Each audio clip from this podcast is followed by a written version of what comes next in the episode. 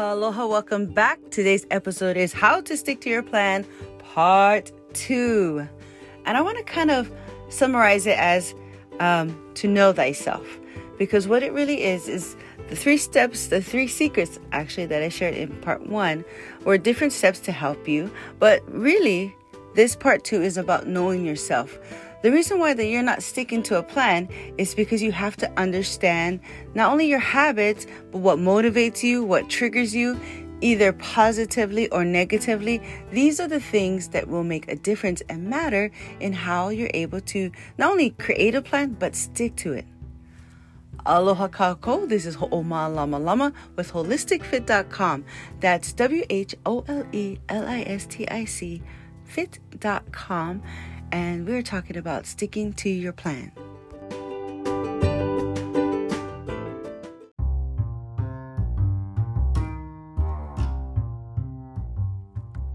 The reason you created that plan is because you believe in it. The idea or the infrastructure of whatever you're trying to build, you initially have this great energy and feeling. And that feeling, you have to write it down immediately. The moment you get a great idea or a plan, that that kind of is the foundation to your why. Why are you choosing this plan? Well, something motivated you, something made you feel, you know, energized towards a, a better lifestyle or something. Whatever whatever gave you that energy is your why. So what you need to do first is write down your why. When you have an idea, and it's connected to a plan, right? You want to write down why you desire this. Why is it so important? And make your why something really major and big and write it out, put it somewhere where you can see it. And the reason why, the reason why is because as you're getting into the movement or the motion of doing the steps, there will be a lot of distractions, a lot of things, maybe self doubt, all these all these oppositions will begin to happen. But every time you look at your plan, or you look at, I'm sorry, the why, it will remind you of the importance of it. So the first thing you need to do is write down your why. Why is it so important for you? And then the second thing you need to do is you need to take your big idea plan and put it into small steps. And I said that before in secret number, I think it's secret number two in the last um, part two of this series. You do have to put it into small small steps, but the way you do it is what I want to share with you right now. It's called a brain dump. So after you have this idea of what you want, you have a plan, and say your big idea plan is, I want to. Um, build a tiny house. I'm just throwing this out there. I want to build a tiny house and on my property and I want to have it so that it could be like an Airbnb. Okay, that's a great big idea plan, right?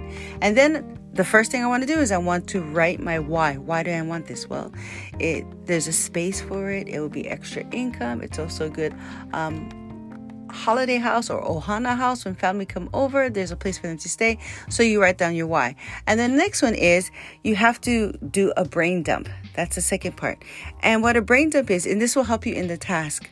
What a brain dump is is everything involved in it, like if you're going to watch videos, contact people, you know, whatever you have to do around that idea, you're just going to write down and just, it's called a brain dump and just dumping everything out of your head. Anything you can think of at that moment, just start writing it down, okay? And here's the, the fun thing about doing a brain dump is organizing all your ideas and thoughts. If you just stuck it on paper and looked at it, it's going to look like a mess. Don't worry about it looking like a mess. Just write everything down. Do a conscious flow of writing. Then this part is really important.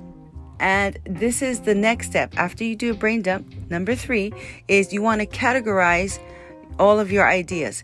So you can look at your paper that has everything you want to do, all your ideas, just pour it out.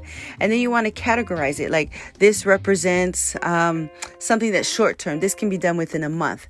This can be done within two months, three months, you know. And then what you do is you pick colors. This is the fun part markers whatever your favorite colors are, and have them represent different categories. Like this is the one month mark for my tiny house. This is the two month, the three month. Or if you're doing a different plan, like you're starting a business or um, anything else that you're you're coming up with, all the ideas that you dumped onto this paper and you did a brain dump, you're going to pick colors to represent the categories because there's going to be similarities in what you just writ- wrote down And then you start to circle them.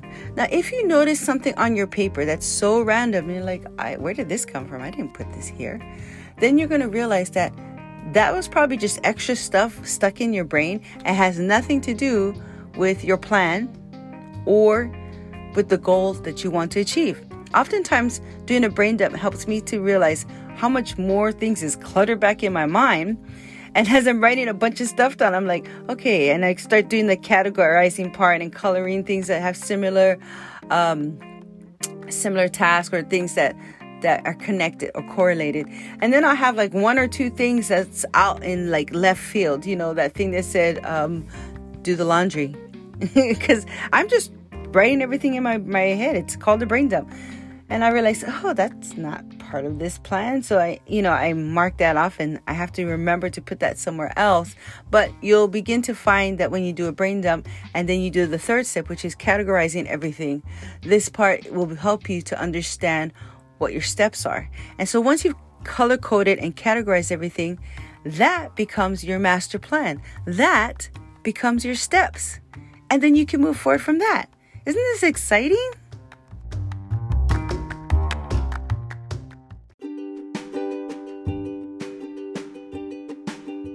Mahalo and thank you for listening.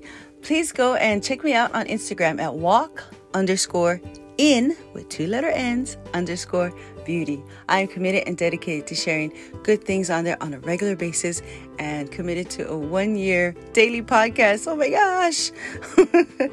Love to see you over there. Mahalo and take care.